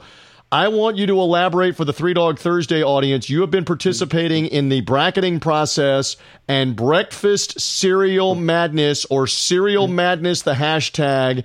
You have been going through breakfast cereal matchup after breakfast cereal matchup. And for the audience that's hearing us heading into the weekend, you're narrowing down like from the Sweet 16 to the Elite Eight to the Final Four and eventually a breakfast cereal champion. Tell me more. That is correct. Uh, so actually, uh, my astute producer, aka Earthquake, uh, came up with this idea, uh, you know, a few weeks back, and said, you know, we have no March Madness what do you think about a cereal bracket? And instantly I said, this is great. Let's put this out to to our listeners. Listeners picked up on it. So what I did, TJ, I, I decided to incorporate uh, not just the listeners but the guests. And I have a pretty well guest driven show. We at least have you know at least one or two guests on every show here. And so I decided at the end of my interview segment, like I did with yourself a couple weeks ago, right? Give me your go-to cereal. Give me your number one seed for a cereal. and the first guy said Captain Crunch. Next guy said Fruit Loops. Next guy said Trix. Next guy said Wheaties. I said that's it. So we basically took 16 cereals from our guests' suggestions, and then we seeded the cereals. And then after seeding the cereals, we lined it up to the time frame when we would actually be watching, you know, the Sweet 16, and then that's when we started it last week. So we're down to our Elite Eight, uh, and then this week we are now taking uh, it down to the Final Four. So Friday we will be having our Final Four show. Monday we'll be having our championship game show. And uh, there it is. We will have a cereal bracket. okay. Champion. Yes, it's the TC Martin Show. cereal Madness and we have a a bevy of celebrity guests who come out and they break down the cereal. All right, so I've already I've already come on your show and and and bemoan the fact that you considered Cheerios as a category and not just honey nut Cheerios. We don't have to go into the full diatribe, but so you have Cheerios. All right, so in your Elite 8 for the audience that can visualize this, they can also see it on tcmartinshow.com. You have in the Elite 8 Captain Crunch and Raisin Bran, top half of one bracket on the left. Captain Crunch is the number one overall seed. Raisin and that would Bran, be the East Regional. Okay, e- Raisin, Raisin Bran as the nine. Yeah. I believe Raisin Bran vastly, vastly underseeded as a nine there. Bottom of the bracket, Apple Jacks and Cinnamon Toast Crunch. Uh, over on the right side of the bracket, the two seed Frosted Flakes advanced. Although I'm a big fan of, of Cinnamon Life. We didn't talk about this on your show. Cinnamon Life cereal, big on my list. Uh, you have that included under the Life cereal like family of cereals with all the different flavors. But Frosted Flakes advanced with Fruit Loops in your Elite Eight on Cereal Madness. Bottom of that bracket is Sugar Pops and Cheerios. I don't know if that was your Midwest bracket or what. Sugar Pops and Cheerios, which would include Honey Nut Cheerios, is what you were Correct. telling me. You gotta have uh, there is going to be some kind of investigation. If not an if not an FBI investigation, a Tony the Tiger, Toucan Sam investigation, something. If Honey Nut Cheerios is not in this Final Four, something is up on the TC Martin show. That's that's got to well, be there. It's got to happen. Is, is, carrying it's carrying the Cheerios uh, banner right now. There's no question. I mean, people, old school guys, yeah, they like the Cheerios. Not much flavor there, but Honey Nut Cheerios is really carrying that, and that's why the number three was uh, three seed was so high there. I think because of Honey Nut Cheerios. But again, you know, I think Dave Gavitt was on the committee here, and you know, after Selection Sunday, there's always some problems. I mean, people are, are, are firing, you know, these. Uh, you know these protests at the commissioner here in the in the tournament committee. So I understand, TJ. This is our first year, and we understand that we probably you know probably blew you know some of the seating. You know, you're right. Raisin Bran underseeded. People were vehemently going crazy. People were texting me and chiming on the show. Like, what are you talking about? Applejack's a five seed. How can Applejack not be a top two or three seed? Are you crazy? Like, slow your roll, people. So we understand infancy in the cereal madness bracket here on the TC Martin Show. We will have to expand to 32 next year. Uh, Honey Nut Cheerios will stand on their own. Yes. Cinnamon Life will be on their Amen. own. But we Amen. found out one thing yesterday. When we found out when Cinnamon Life got destroyed by Frosted Flakes, you know what we found out, TJ Reeves? That only Mikey liked life. Yeah, I know. And and uh, Tony the Tiger is a very strong bad brand. By the way, uh, went to England with the Tampa Bay Buccaneers for the Buccaneers Panthers game uh, in London last October. You'll be happy to know in the UK they are not frosted flakes. Same box color, same mm. Tony the Tiger. They are simply Frosties in the UK. Frosties. Would you like some Frosties? So they're just Frosties. Feel free to use that on the show if Frosted Flakes does advance to the Final Four. That for our friends in Europe, in particular in English speaking Europe, they are simply Frosties. I don't know how that translates into another language on a cereal wow. box, but that's what it is in London because I had some fro- I had some Frosties, some Frosties when I was over there. So anyway, check out more on Cereal Madness in addition to all the conversation. We got to get creative, and that's what TC and his crew are doing. Outstanding photo. I encourage the audience go to tcmartinshow.com of TC holding up the Sugar Pops and the Apple Jacks. We got to get you some kind of stipend, some kind of residual free cereal, something for, for doing that kind of promotion. Um, I'm a big cereal guy. I, I, mean, I will eat cereal probably five days out of the seven every week. So I am a I am a connoisseur, and I'm into this. I'm curious to know your Final Four. I'm curious to know your national champion when it's all said and done. They can find out more right on tcmartinshow.com this weekend. Absolutely. Absolutely, my friend. I'm going to throw one more thing in there as well too. Not only are we so uh, crazy and ballistic, and we have people like Al Bernstein and Teddy Atlas and Pete Gillen. These are our, our judges. These are our panel. And to hear these Hall of Fame analysts break down the cereal when the milk comes down and this it, it is fantastic. I think so you vastly underestimated TJ Reeves coming strong on the Cereal Madness. I don't think you knew that I had the chops to come into the TC Martin show and mix it up about I'm calling the upset right now. Raisin Bran over top seed Captain Crunch. That has to happen. I, I, Raisin Bran is just a veteran. It's got the sugary raisins. It's got great flavor with the milk. Captain Crunch uh, is good, but not great. That that upset's got to happen. A nine over a one into your final I, four. and if it doesn't, I, want an investigation. I, am feeling it. But the last thing I would like to would send people to the website. You mentioned the picture, this and that, and the bracket sheet is up there. But also, we have the write ups of the the the previous games, and I want to throw your attention to this because there are a couple of references I think that you would appreciate. I'm looking at them. Cheer- go, go ahead. Okay, if you, if you look at Cheerios versus Cocoa Puffs, in a wild affair, okay, in that there was controversy at the end as Sonny the Cuckoo Bird flew onto the court with seven seconds left. The game was tied to protest a charging call by someone you should be familiar with there in Tampa. Coco Crisp Jr. drove the lane, hit a running one hander. It was waved off by none other than who, TJ Reeves? Who's the referee? The infamous uh, NBA referee Tim Donaghy, who I think is in some kind of witness protection program in either Florida, Arizona, or Mongolia. Parts unknown. But Donaghy gave the foul call in this controversial Cheerios versus Cocoa Puffs. I don't know if it's a credit to the imagination or if it's a sickness that you guys have actual recaps on the Cereal Madness. Not just that a cereal won, but somebody, you, Earthquake, you guys on the show, took the time to write a recap.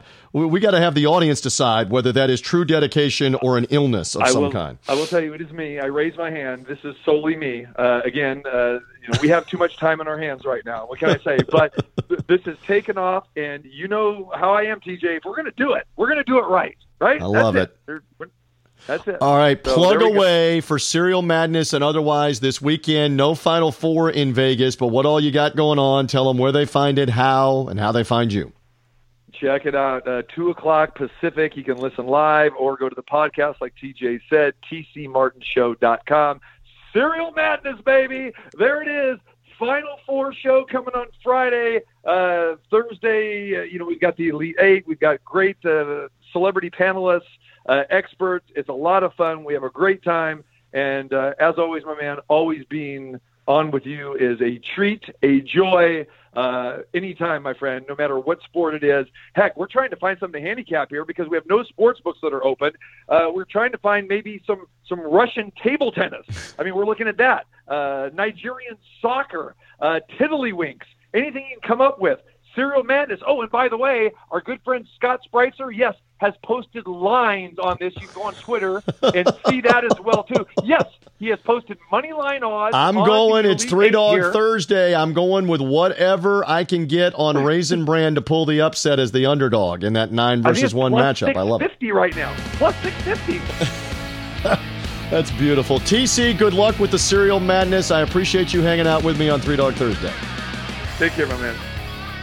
Coming down the home stretch here, what would have been Final Four weekend in Atlanta, but again, we are without. For now, we'll never know how the 2020 NCAA tournament would have played out, although we've had some fun with it here on the show. Always love the insight. Dual purpose here, the insight of the guys with the Sports Gambling Podcast, Sean Green, Ryan Kramer. They have Colby Dant hanging out with them uh, as well right now because of what they're doing with Degen Madness, short for degenerate, Degen Madness and their college games. Sean Green is here to talk about that, but also talk a little fun uh, historical reminiscing on the Final Four. So, Sean Green of the Sports Gambling Podcast, happy we don't have a Final Four weekend. Happy first week of April without sports. It is definitely odd. It's definitely definitely different. Are you hanging in there? And I know Degen Madness is helping us hang in there. Yeah, no, I mean, this is, uh, we're recording this on April 1st, and it, it feels like a horrible April Fool's joke gone wrong. But, uh, yeah, I mean, you know, it, it's crazy. We were just starting to talk off, off air there, but like, I can't remember the last time I played a video game. And the idea of sitting and watching uh, the computer play a video game just sounds ridiculous. But when you actually watch the game, the uh, you know the animation's so realistic, um, and you know we're doing the play-by-play, which is always kind of something fun that I wanted to do, and uh, and we're able to bet on it live. It, it's crazy because my bookie is offering the betting lines, and you know like as the game's going, the line's just adjusting. So even if you catch it late, you can still get a bet in. It's it's Yeah. really crazy No doubt. and All we're right. doing you and in the same way like we would do uh podcasts where we recap games or preview games and talk about the betting line we're doing it for these degen madness games that i have to catch myself sometimes realizing like oh my god we're talking about a video game because in my mind i was handicapping it you know as if it's a real game Love that. And we'll get into the specific matchups that are still left because you guys were playing games last week and you're going to go through some more games this weekend and then keep it going even next weekend beyond what would have been the final four. So more on that in a moment. If I say to you, as I've said to other guests here on Three Dog Thursday, favorite Final Four memory or something that comes to mind immediately, I think I know where you're going to go because I know where you're from. But let's see, let's see what you say. Go ahead.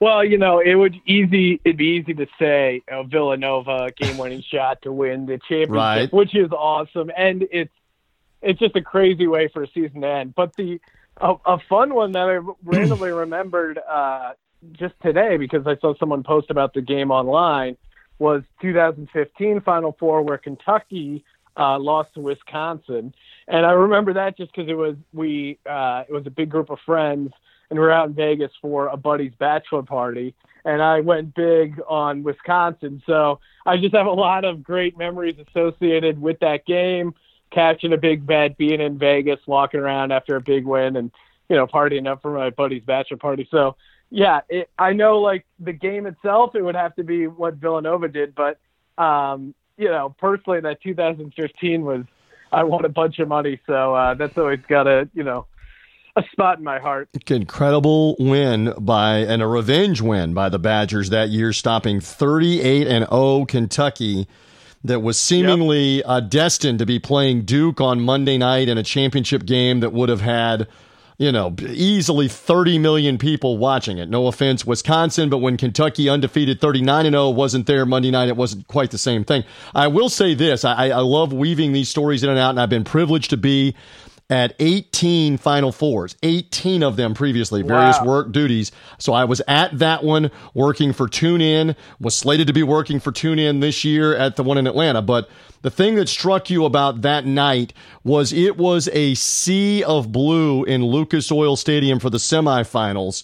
And it was Kentucky yep. blue, not Duke blue, not Wisconsin yep. red, not Michigan State green, who was the other team. It was Kentucky blue probably out of the 75 to, to 80,000 they had, easily, easily 55 and maybe 60,000 was Kentucky fans. No exaggeration. And it oh, yeah, was no, the I'm... it was the quietest Sean funeral procession like leave after the first semifinal game when they had lost. You've never seen so many thousands of people clad in blue filing out every which direction just in silence and a lot of them in tears in silence. It was crazy. Well, when we were when uh, you mentioned this that we were going to talk about on the podcast, and I kind of thought of this game, I pulled it up on YouTube, and I forgot. Uh, I mean, that's what's great about college sports in general is the reaction shot of the crowd, mm. and you just got these these you know, Kentucky blue face painted with like the tears running down, and the, just you know, they always get a shot of a kid who's completely devastated. And it reminds me of heartbreaking sports losses when I was a kid when you're on the other side of that as a gambler and you're watching the other people cry after you make a bunch of money, uh, you know, it's Schadenfreude at its finest. So, oh. yeah, and especially with the SEC schools because they go so hard. And I mean, that's what I do love about the SEC, how diehard the fans are. But when you're winning bets and then they show the home crowd and, you know, they're either in their like Sunday finest because a lot of times they dress up for the games or – going to the crazy extent that they do, and you, you see they're on the other side of it. It's uh, it just makes it a little more fun. Yep, crazy stuff indeed. And and again, uh, you know, Wisconsin wins that game but doesn't win the title. Duke beat them two nights later for Coach K's fifth yeah. national championship back five years ago. Uh, and you just you think back to those. You mentioned Kris Jenkins hitting the shot for Villanova. Uh, which again, j- uh, just an epic moment to be in that Houston NRG football stadium uh, when the crowd went berserk, and then almost simultaneously the cannon went off in, inside with the confetti cannon yeah. going every which direction. You didn't know what to think for half a second because it ended the game. Uh, wild. And then, and then we're doing this podcast. I think I may have made mention of it earlier in the show. I'm trying to keep track of because I've done some other interviews as well today in advance of Three Dog Thursday. This is the 35th anniversary today, April 1st, 1985 of Rollie Massimino, Villanova against Patrick Ewing, John Thompson, Georgetown, uh, Dwayne McClain, Ed Pinckney, Harold Jensen that that 85 team that is still so special and near and dear to everybody in Philadelphia and everybody in Villanova's uh, minds for the upset they pulled of the seemingly invincible Georgetown Hoyas that night. Incredible game. They made they've written books about it. Sean, they've made the HBO documentary, which is worth the rewatch if you can get your hands on that. Uh, to go back and watch that night and what happened in Lexington, Kentucky. Speaking of Kentucky, so wow, I am I am getting old, Sean Green. That that was 35 well, I mean, years ago. Yeah, I mean Patrick Ewing, dominant force, but just never could win the big one. Kind of just the Dan Marino of basketball, and yeah, definitely growing up in Philly, you heard about those Villanova teams, and then it was just for a while there. Uh, I mean, locally, college basketball kind of it, it had lost its luster a little bit. The you know they call them uh, whatever those those five schools. I think the big, the five, big five, right? the, the big five. five, yeah, right? Right. Big five. They kind of just you know, lost a little bit of their swagger there, and then Jay Wright recently just has brought the Villanova program uh, really back to life. So it, it's making college basketball in Philly interesting again. And, by the way, looking forward to love it. Yep, looking looking forward to all of it starting back up for sure. I didn't mean to cut you off. Yeah, by, exactly. by the way, if you haven't seen, Jay Wright did surface on TV today at the time that we're taping on ESPN in an interview, and he's rocking the full salt and pepper beard. At the, I almost didn't recognize him, Sean Green. The audience can look up screen grabs or video of Jay Wright being on ESPN today, talking about Final Four memories, winning those two championships in three years. But you look at him, and it looks like like Jay Wright's dad, or maybe Jay Wright's granddad. it doesn't look like Jay Wright. Is my point uh, on that? Jay so, Wright after uh, after he got off a deserted island. Maybe so, like uh, you know, on Survivor or Survivor Jay Wright. You're right. So Yeah. we look forward to that. Um, all right, so those are good Final Four memories. Let's get into it with Sean Green, Sports Gambling Podcast, Degen Madness. We've already talked about it. Computer simulated. You guys have no idea what the how the game is going to turn out. You've just turned the game loose and you're doing live commentary. It will start up again on Friday night, depending on when you're hearing us with these different matchups. Just a quick comment: How big of a kick is it you sitting there with Ryan Kramer, with Colby Dant, and watching all this unfold, and know that there are hundreds and hundreds, if not thousands, that are eventually seeing the video or at least the clips of the video, and some are wagering on the outcome and the spread and even a last second shot. I saw the video of the three guys like in a dorm room, and when the last second Yeah. shot happened, they went berserk off your video game. Yeah, no, it's insane. I mean, we were a part the first game, Butler, Michigan. Uh, it's you know, uh, Butler was down forty to thirty-seven. Drive drive down and just nail a deep three as time expires and send it in overtime. The first game ever of Degen Madness, and we get an overtime game. uh, it's really so exciting, and and we're like losing our minds calling the game. Uh, we've we've had a bunch of great games which we've really lucked out with the simulations because we did some test simulations and you know inevitably some are blowouts but i don't know if the computer knows that it's uh, being watched but uh, they're they're showing up under the bright lights and really coming through with some awesome games even the one game that was a blowout you know it's kind of fun because we can we can joke around and i got really mad because memphis totally blew my bet there but Ah. yeah, I went I went five and three with my picks.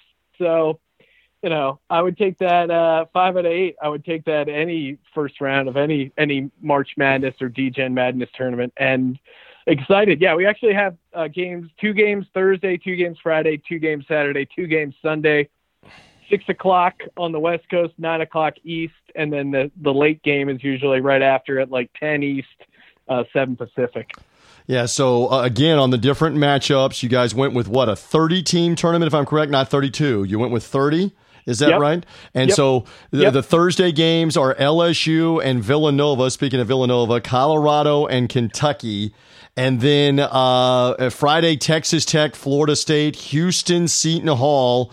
Saturday, West Virginia and the Evil Duke, Arizona, Michigan State. Man, I would have loved to have seen that game in the actual I NCAA know. tournament as well. Washington, Louisville, and Virginia Gonzaga would have been very intriguing too. Re- live all of it as it happens live.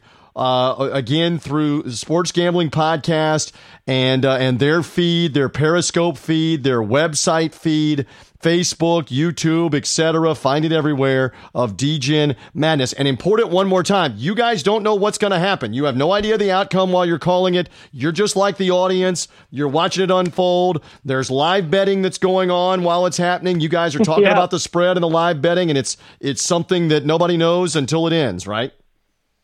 Yeah, yeah, and it's uh, like you said, it's streamed on all those platforms. But yeah, so it's uh, we're using NBA 2K20, so it's an updated game. The graphics look great, sound is amazing, and yeah, we just imported the college basketball team roster. So it's all these rosters are updated. These are the players you would have been seeing in March Madness, but instead you're seeing them in uh, Degen Madness. And yeah, we basically just have the computer play itself in a game and uh, we just watch and commentate and check in with the fans. I mean, that's another fun thing where they'll like point out stuff or go, you know, we'll react. There's a there's been a, uh, a high school coach called Coach Kev who's been hanging out in the chat room, and he's kind of like the sideline guy we throw down to if we're asking what kind of play they should be calling. Because Coach so, Kev, Coach Kev's got nothing to coach right now. He's probably got yeah, wife exactly. and kids in the house more than likely, and he's got to have something to do. So he's all he's all in on Degen Madness being the exactly. sideline reporter. I love it.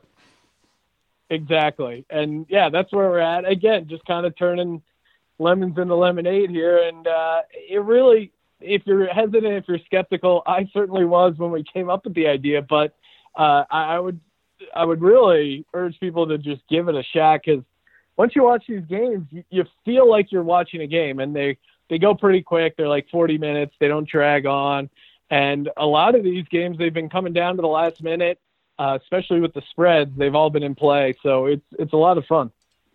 Again, Degen Madness resumes on Thursday night.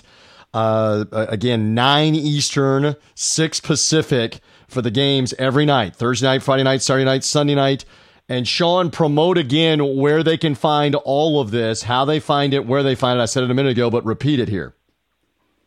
Yeah, I mean, the easiest way is just go to sportsgamblingpodcast.com, hit the Degen Madness button. All the links to the different places you can see it are there. But yeah, we're streaming on our YouTube channel uh, Twitter, Periscope, Facebook, Instagram Live. If you're following us on any social media, uh, we'll be streaming it there. So give us a follow and uh, thanks, man. Love it. Again, at Gambling Podcast on Twitter. Uh, you can follow him at Sean T. Green on Twitter as well. Always love it. By the way, the dog is excited in advance of Degen Madness. We've had it all on Sorry Three Dog Thursday. How appropriate. It's Three Dog Thursday. The dog excited as well. Sean, good luck uh, with the Degen Madness, and we'll see how it goes. You're making it easier to not have the actual Final Four with this. We appreciate it. Thank you as always, my friend. Thank you, TJ, and uh, yeah, have a good one, man. Appreciate it. There goes Sean Green. My thanks also to our guest all the way back at the beginning of the show, Brian Edwards, MajorWager.com, with those fantasy Final Four matchups that I gave him. Also, Gary Seegers of the Winning Cures Everything podcast uh, coming on, giving his thoughts on the Final Four. Same thing with TC Martin and the TC Martin Show in Las Vegas, including his cereal madness. Who are the teams, or I'm sorry, who are the cereal boxes, the cereal flavors that are going to end up in his Final Four? And then Sean Green right there talking Degenerate Madness or Degen Madness uh, with their computer simulated game. Check it out any night uh, through this weekend as part of the Sports Gambling Podcast Network. That'll do it here. Again, subscribe to the show on iTunes, on Spotify, on Google Podcasts, wherever you get podcasts. Thank you for finding us through the Sports Gambling Podcast network of shows, their network feed, and sportsgamblingpodcast.com. Subscribe away. It's the easiest way to get to the show. And we'll come back again next week, post Final Four. I don't know what else we talk about without games. Maybe we get to talk at some point about the restarting of games, NFL draft, and much more. We'll do that as part of Three Dog Thursday here in April. For now, we're done. I'm TJ Reeves. Thanks for being with us on Three Dog Thursday. Bye.